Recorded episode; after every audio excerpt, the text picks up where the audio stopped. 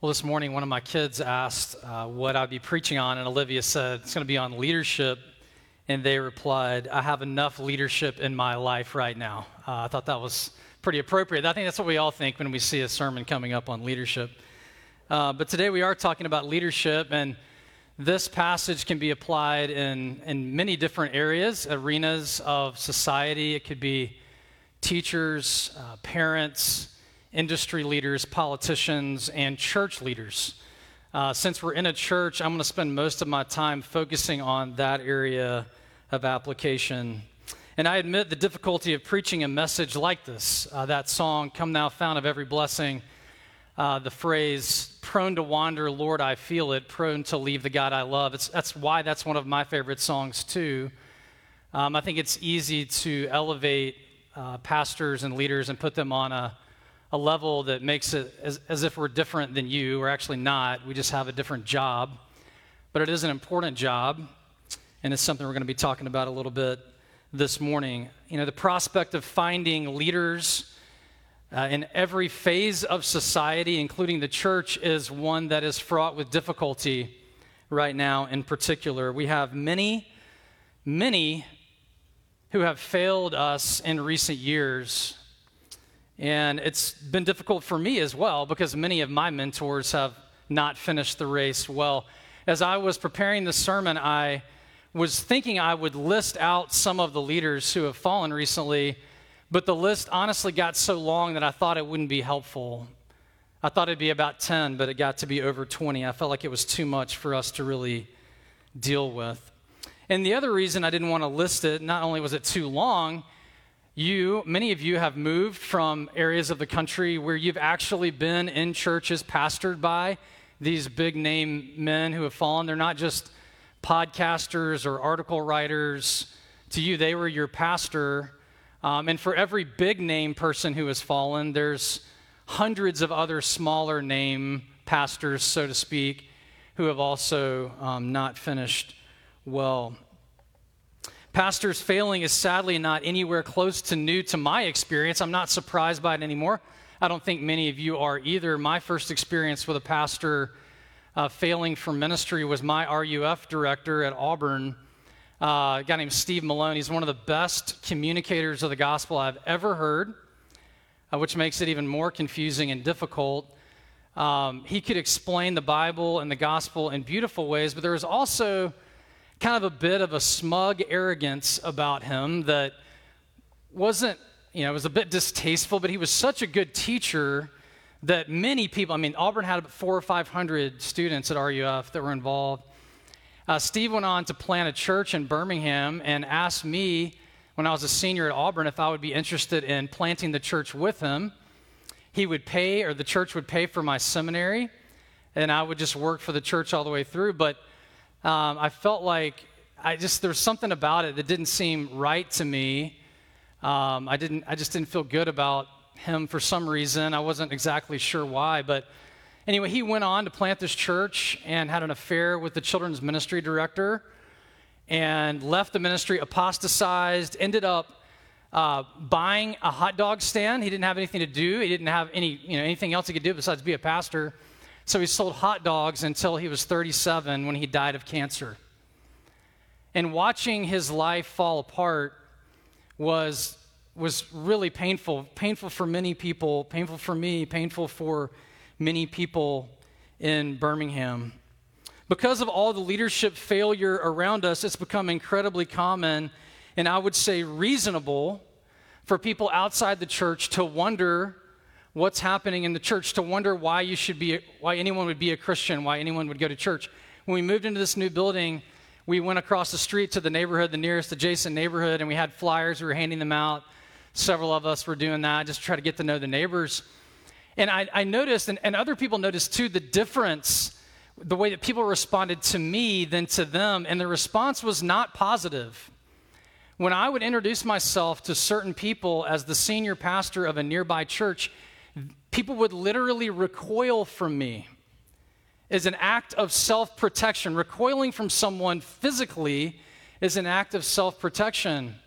And instead of being offended by that, I kind of get it. I kind of understand because if a pastor was canvassing my neighborhood to introduce themselves, I would have a lot of questions for them before it just you know, built confidence in me that this guy was walking around my neighborhood. I'm sure you would feel the same way.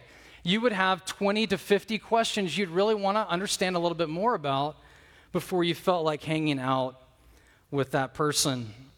So, what do we do with this collective societal distrust of leadership? It's not just in the church, it is in the church for sure. What do we do with this collective cynicism toward leadership as we grow up in this age? We grow up in an age where your kids and you are being formed spiritually in an age that is deeply cynical for good reasons about the idea of church leadership. So, how do we respond to that? You know, some people will respond to that by justifying ourselves and telling the world and telling our neighbors that that's not a fair assessment. And, and definitely, uh, there have been Christians who have been leaders in building hospitals and schools and scientific research. Christians are out there in the world giving their lives to advance different causes in ways that is probably disproportionate to the average population. Christians are doing really good things. Christians have been leaders in the civil rights movement in some cases.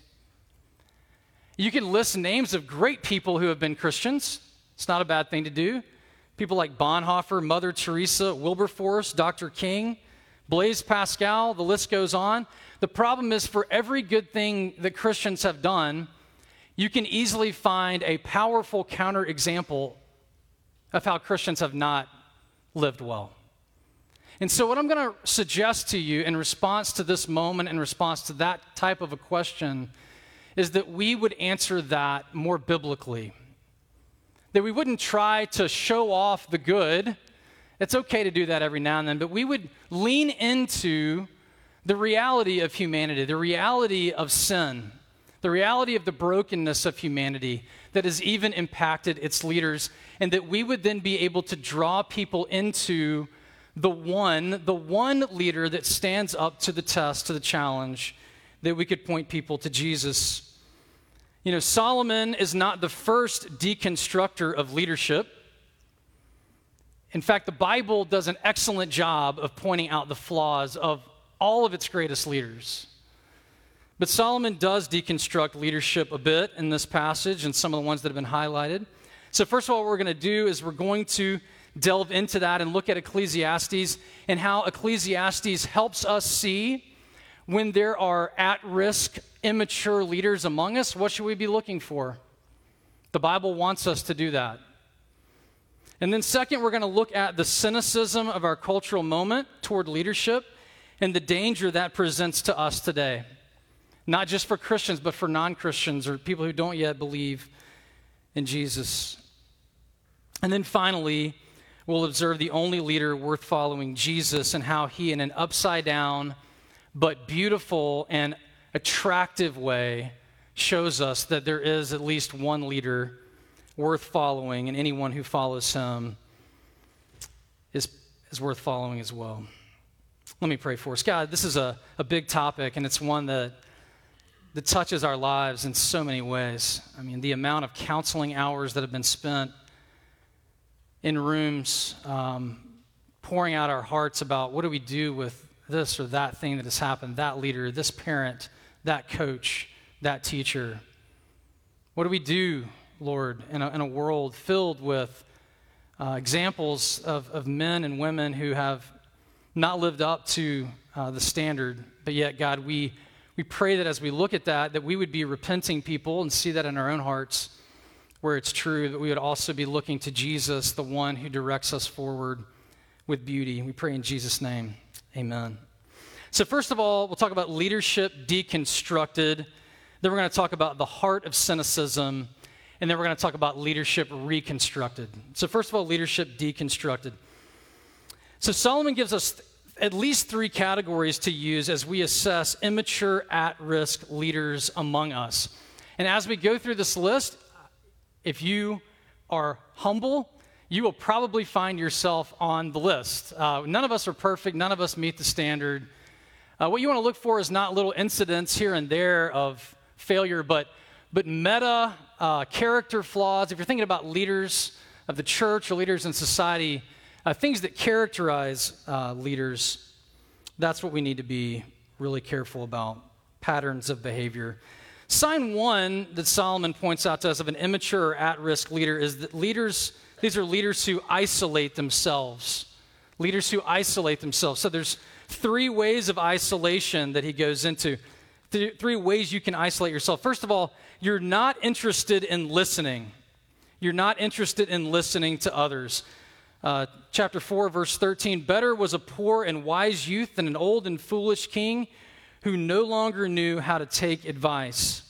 So, Solomon's point here is that if you're looking for a good and godly leader, you have to look beyond merely who is older and who is younger. You need to find a leader worth following, and you do that by finding someone who has learned how to listen to others and they are still listening to others.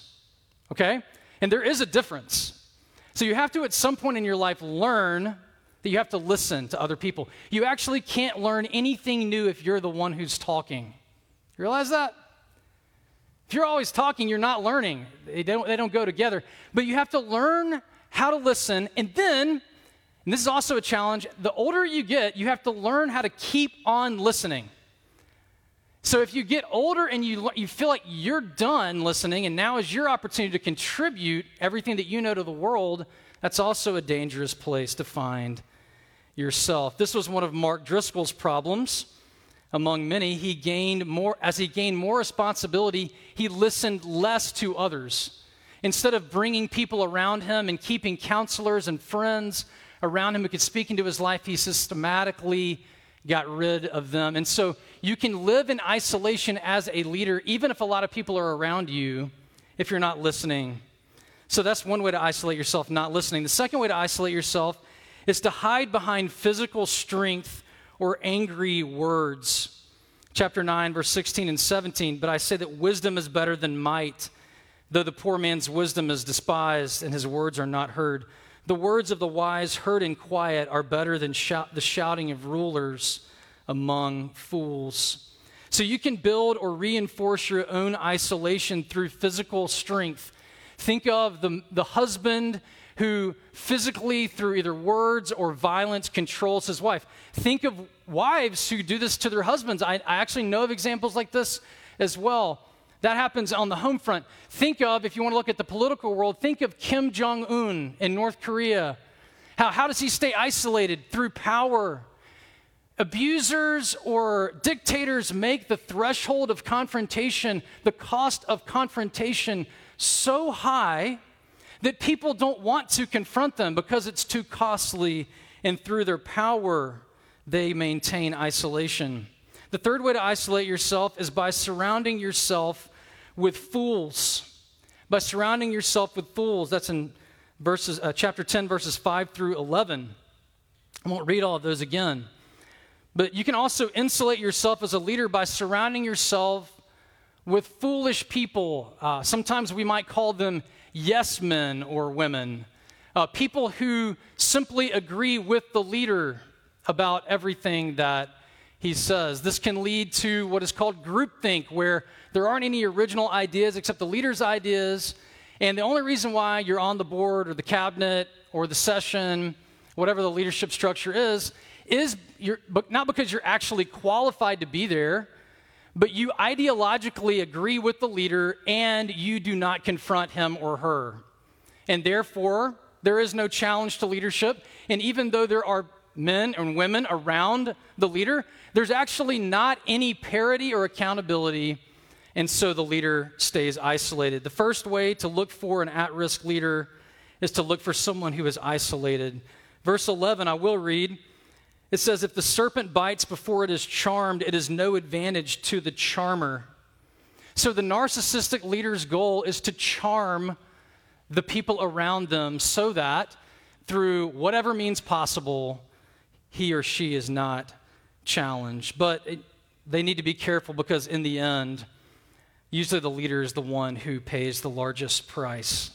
So Solomon says, number one, look out for immature and at risk leaders by looking for someone who has isolated themselves. The second sign of an immature or at risk leader is leaders who like to hear themselves talk. Leaders who like to hear themselves talk. And there's two different ways of talking that Solomon talks about here. First of all, untrue or unwise words. In verses 12 and 13, he says, The words of a wise man's mouth win him favor, but the lips of a fool consume him. The beginning of the words of his mouth is foolishness, and the end of his talk is evil madness. This is the picture of an unwise man or woman who says things without thinking, or maybe with thinking, but they have to keep on clarifying over and over again what they really meant the first time they said it incorrectly, uh, irreverently, uh, just wrongly, or maybe they just lied. But they have to keep on talking to add up, to clarify uh, the narrative, so to speak. Each time they talk, they add more foolishness to the conversation. Instead of stopping and owning that their communication was inadequate or improper or wrong, the, the pride of the leader will not allow them to do that. And so they keep on spinning untrue, unwise words. The second type of words is multiplying words. 10, 14. A fool multiplies words, though no man knows what is to be, and who can tell him what will be after him. This is someone who literally thinks that their brain thinks the greatest thoughts in the world, and their contribution to humanity or to those around them is to share those thoughts with everyone. Um, Maybe this is verbal processing, but maybe this is just an arrogance of like, the more I talk, the better it is for everyone. I am blessing the world through my words. And so the words just keep on continuing. X, formerly known as Twitter, and other social channels are a dream scenario for narcissists. Now they don't even have to say anything, they can just be in the bathroom and type out whatever they want, and people can listen to them even when they're sleeping. Politicians and pastors have to be the world's worst in this category. Generally, uh, they are those who communicate well. They have some intelligence, or people wouldn't listen to them. They care about causes that people resonate with. And so the words continue on and they multiply.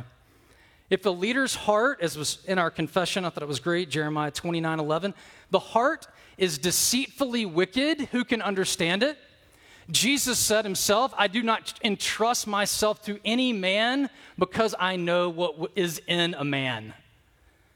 The heart is wicked. If the heart of the leader is not being reformed by the gospel, leading to humility, then their influence is dangerous. I was at a conference about 25 years ago when I was in college. I think it was, that's about right.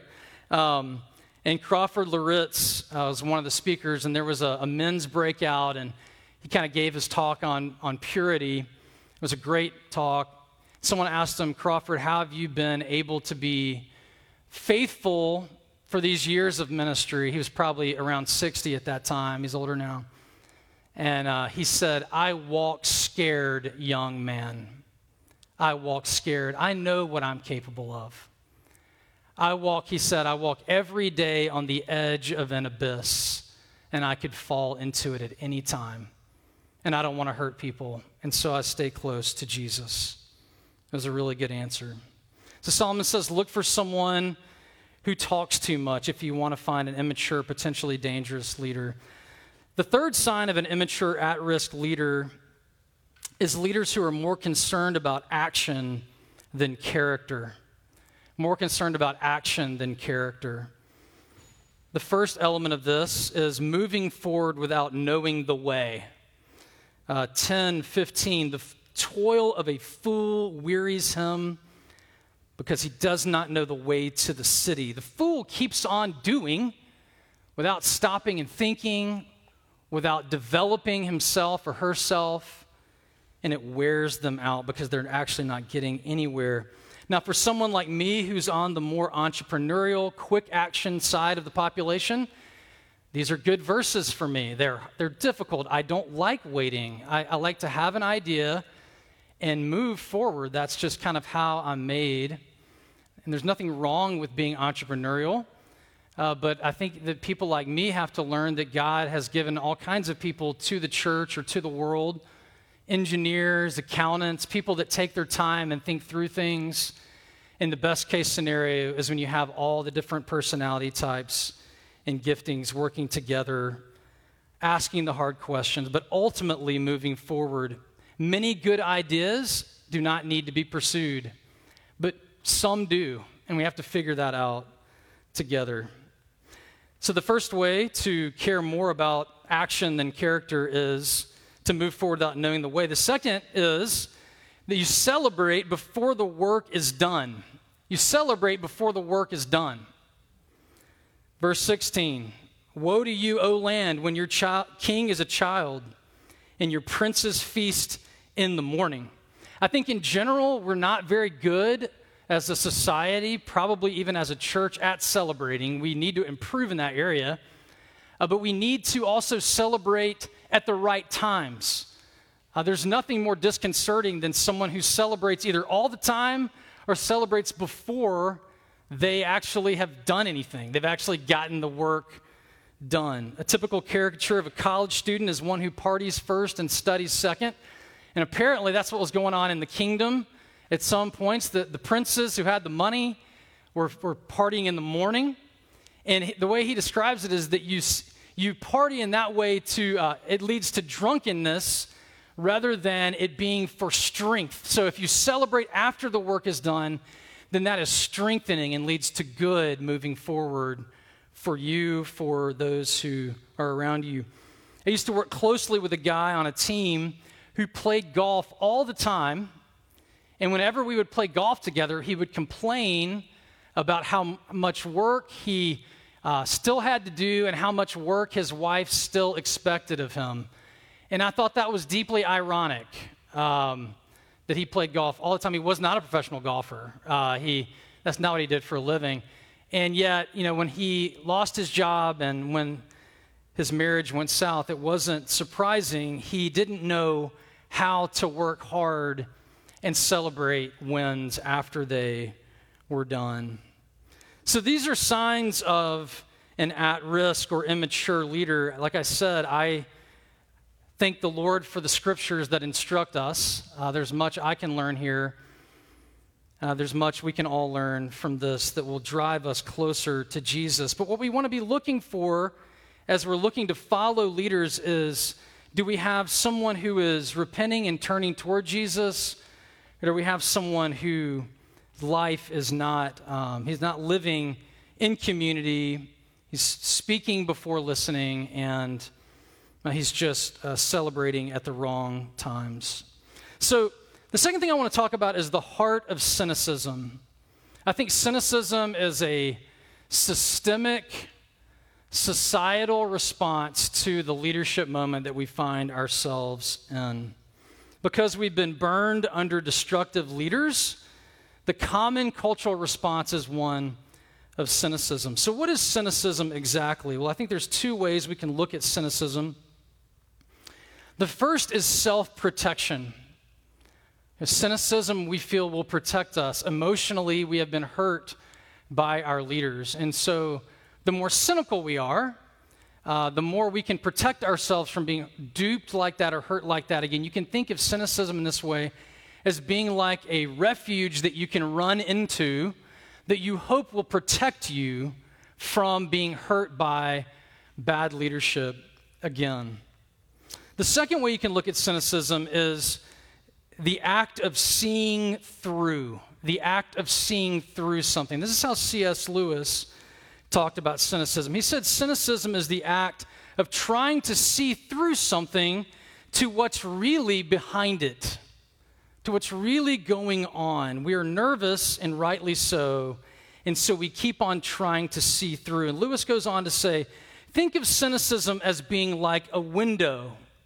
The point of a window is that you would see through it and that you would ultimately see something beautiful through the window that is worth beholding, that's worth fixing your gaze on, that's, that's actually worthy of, uh, of your, your vision, of, of it being something that you want to have your life about. And the problem with cynicism, Lewis says, is that if, if the point of cynicism, if the end game of cynicism is seeing through something, then it's like standing in the kitchen and looking at the window itself all the time, perpetually, and never looking beyond the window to see something that's worth seeing.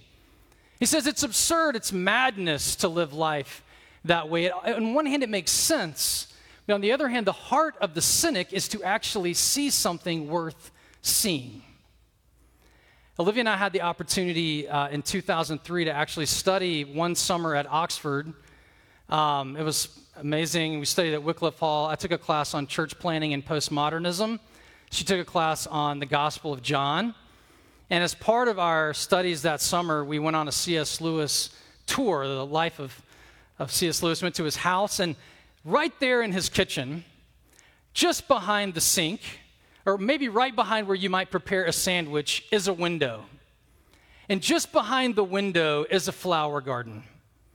And I believe that Lewis was probably thinking, it's a beautiful flower garden. He was probably thinking about his kitchen when he wrote about that. What would it be like to be doing the dishes and to be making a sandwich, and all you ever do is look at the window itself? You never actually see the flower garden on the other side. I think what we all want, the heart of cynicism, is to see through and to find something worth beholding, something worth gazing at? Where can we look to find this kind of beauty now applying it back to leadership? Well, Solomon has told us that you're not going to find it in your uh, leadership around you. Ultimately, you're not going to be able to find it there. You have to look beyond the human leaders around you to one leader, one person who actually can stand in the garden and be beautiful enough to follow, be worthy enough to follow, and that is Jesus Christ. So the final point is leadership reconstructed. Leadership reconstructed. So it's not just Solomon who wants to blow up our idealistic notions of what human leaders are capable of. The whole Bible does a pretty good job of describing for us, of helping us move forward through history to get us ready for Jesus. I mean, Adam and Eve, yeah, they're the first parents, but they, they weren't very good parents. I mean, were they? I mean, their oldest son killed the second son. That's not something that can take you into leading a parenting workshop. What about Noah? Noah had a drinking problem. His son caught him naked in a tent and had to clothe him. Abraham used his wife's beauty more than once for personal advantage when negotiating with world leaders. Moses murdered someone when he was younger. In his old age, he would sometimes throw and hit things. David, a murderer, adulterer. Solomon took his father's sexual sin to a serial level. Peter denounced Christ under pressure and had a problem speaking before thinking. And Saul was a murderer of Christians before his conversion. The Bible is kind of getting you ready. Solomon does it through wisdom literature, but the Bible narratively is helping you see that there's really only going to be one leader who can stand in the garden and be beautiful enough for you. There's really only going to be one, and that's Jesus Christ that Jesus reconstructs leadership for us. He helps rebuild our hope in human leadership, that there can be one human being, and maybe those who follow him, who can be worthy of following. Jesus serves us by, first of all, suffering for us. As was read in our assurance of pardoning grace, taken from Philippians 8 through 11, here you have Jesus, the second person of the Trinity who did not consider equality with the Trinity, staying in heaven, grasping onto that heavenly glory, something that he wanted to hold on to. But no, he made himself nothing. He took the form of a servant. He was made in human likeness. And as he let go of that heavenly glory, he would become a human being. And once he became a human being, he would continue to let go of that glory that was actually due to him and he would continue to let go of it all the way to the point that he would be crucified on a cross for us. From his high royal position, He did not grasp at power in heaven or on earth. Luke 9:51 says, "When the days drew near for Jesus to be taken up, he set his face to Jerusalem." I mean, that is incredible that Jesus knowing his time was ending set his face directly toward the center of the city where he knew he was most hated and he would be crucified. Why did he do that? Why did he do that? Why did he choose suffering for us? It's because he wanted to obey his father, he wanted to fulfill his mission, he wanted to redeem us from our sins, he wanted to save us on the outskirts of that city where they would crucify him. He accomplished that leadership in the very opposite of what we read about in Ecclesiastes 10. The very opposite. He would not be like all the other leaders of the world, seeing how many people they can amass underneath them as a buffer from suffering. He would not do that. He would be in the lead. He would suffer the most. He would suffer first. If you want to look at the absolute counterexample of Jesus, you can look at Vladimir Putin. How many people is, is he going to conscript into his armies? From how many countries? For his madness. How many people?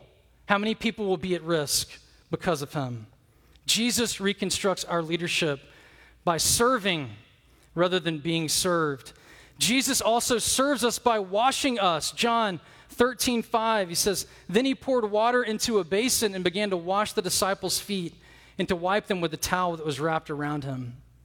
So I'm not going to go into all of the, that's pictured here and all the description, but just suffice it to say that washing the feet in the house was the worst job. It was gross and disgusting, and only the lowest of servants did it. And why did Jesus do that? If we're appalled by that, then we should even be more appalled by the cross. Because Jesus is saying, Look, I'm going to wash your feet, but that is really nothing. It is nothing compared to, to washing your feet, all I have to do is, is stoop a little bit and wash your feet. But I'm going to stoop even further down. I'm going to go even lower. I'm going to go to the lowest of the low so that I don't just don't wash your feet, that I can wash your souls from sin. I'm going to wash you clean by stooping all the way down, all the way down on the cross. And I'm going to reconstruct leadership for you in that way. And then finally, Jesus serves us by walking with us. Hebrews 2:18. For because he himself has suffered when tempted, he is able to help those who are being tempted. Do you realize as you struggle along life's path that Jesus can totally understand where you are? That he can resonate with your temptation. He knows how difficult it is to stand up strong. And he's not a God who is standing up there in heaven or sitting up there in heaven and looking down at us and saying, Look, I died on the cross for you. Can you just get it together and try a little bit harder? That's not what he's doing. He's actually walking alongside us like a true friend. We've all had friends who have said, Hey, man, I'll be there for you. But then when you need them, they ghost you. They're not around, they don't help. Jesus is not that kind of friend. Jesus is the friend that says, I walk with you, and he does walk with us. He suffers with us. He holds our hand. He encourages us. He advocates for us. Sometimes he needs to tell us the truth about ourselves so that we'll follow him a little more closely as our shepherd. He's able to help us because he is with us. So Jesus reconstructs leadership for us. He isn't isolated. Do you realize that Jesus still seeks counsel when he on earth and he still does in heaven, he still seeks counsel from his Father. You realize it's amazing that Jesus, who is, he doesn't actually need to listen to you or me, but he does. He wants to hear from you. He's a listening God. Yes, Jesus speaks, but when he speaks, it's humble and it's the right amount. It's not too much, it's not self aggrandizing. And when he acts, he's got the character to back it up. He's already thought it through before day one even started. So Jesus is the only leader worth following. Jesus is the answer to our cynicism. Jesus, when we look through the window into the garden, only Jesus is standing there. He, it's Him. He's the one. He's the one who can reconstruct leadership for us in a world of deconstruction. So, how should you respond to the leadership of Jesus? Well, first of all, make sure that you are following Jesus personally. If you've never said to Jesus, I want to follow you, you are truly beautiful. You're the, you're the only one that I can really follow and trust. then I would encourage you to do that. I would encourage you to do that today. If you've said that before to Jesus, if you've said, Lord, I want to follow you, I really trust you, and then now you're actually not, you're, you're really not. You're, you're doing your own thing, and every time something kind of difficult comes up, you, you really don't trust Him. This is an opportunity to trust Him today, to trust Him again today.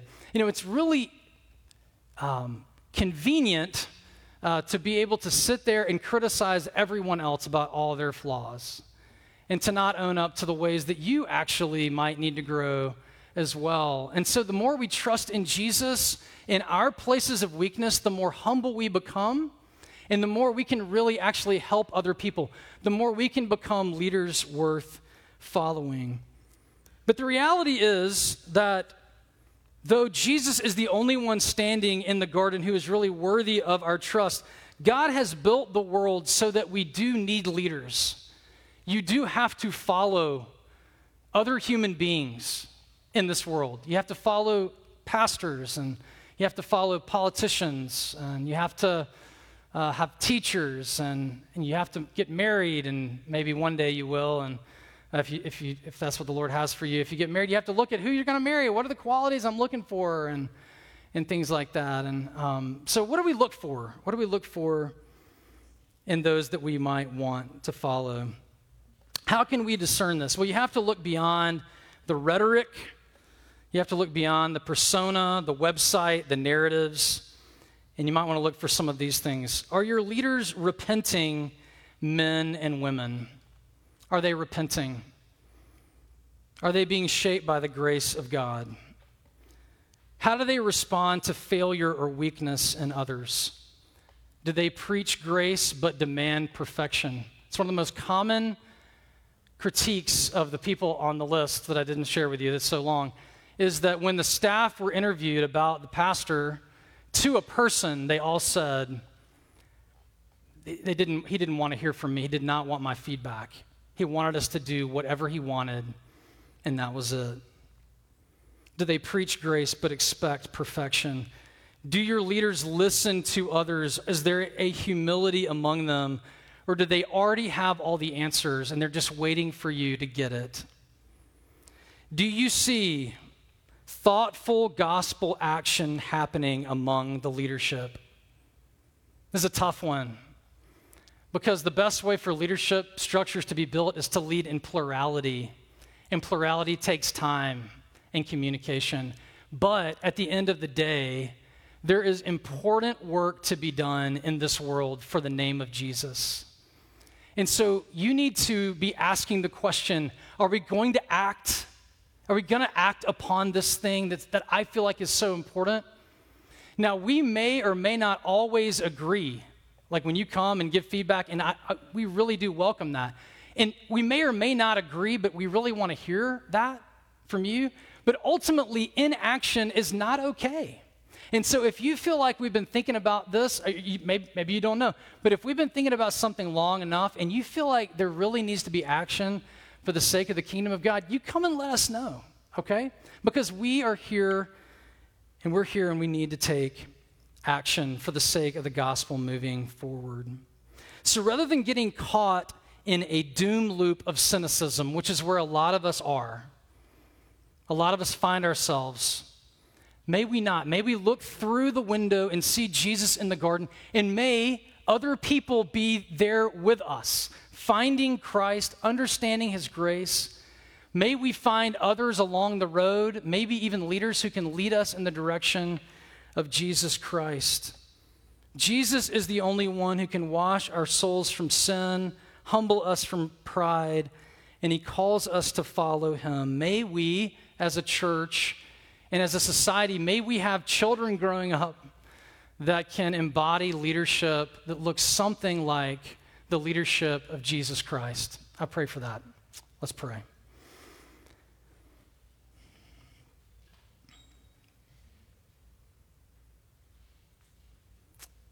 Oh, Jesus, we are amazed at you.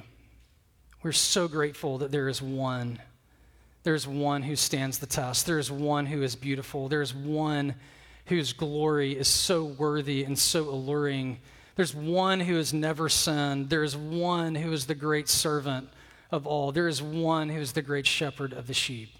There is one who loves us. There is one who, when we read through a confession like we had today, that is so true of so many areas of our lives, that you love us. There is one who has come, who has not grasped at glory, but has given his life as a ransom for many. There is one who does not condemn us in our pride, but in the very center of our arrogance, you died for us so that we would know you. Lord God, we want to be more like you. We want to be transformed by your goodness and by your grace. We long to see a world where leadership is better and looks more like you. We long to raise our children so that they would be less self obsessed and more obsessed with you and your gospel. Lord God, we ask for this. And we pray that you would do it for your great and glorious name. I pray if anyone here has never trusted you, and if, if some of us here are not following you, Lord, I pray that we would, that you would convict us and help us to follow you into the garden and out into the world to be salt and light for your glory. In Jesus' name, amen.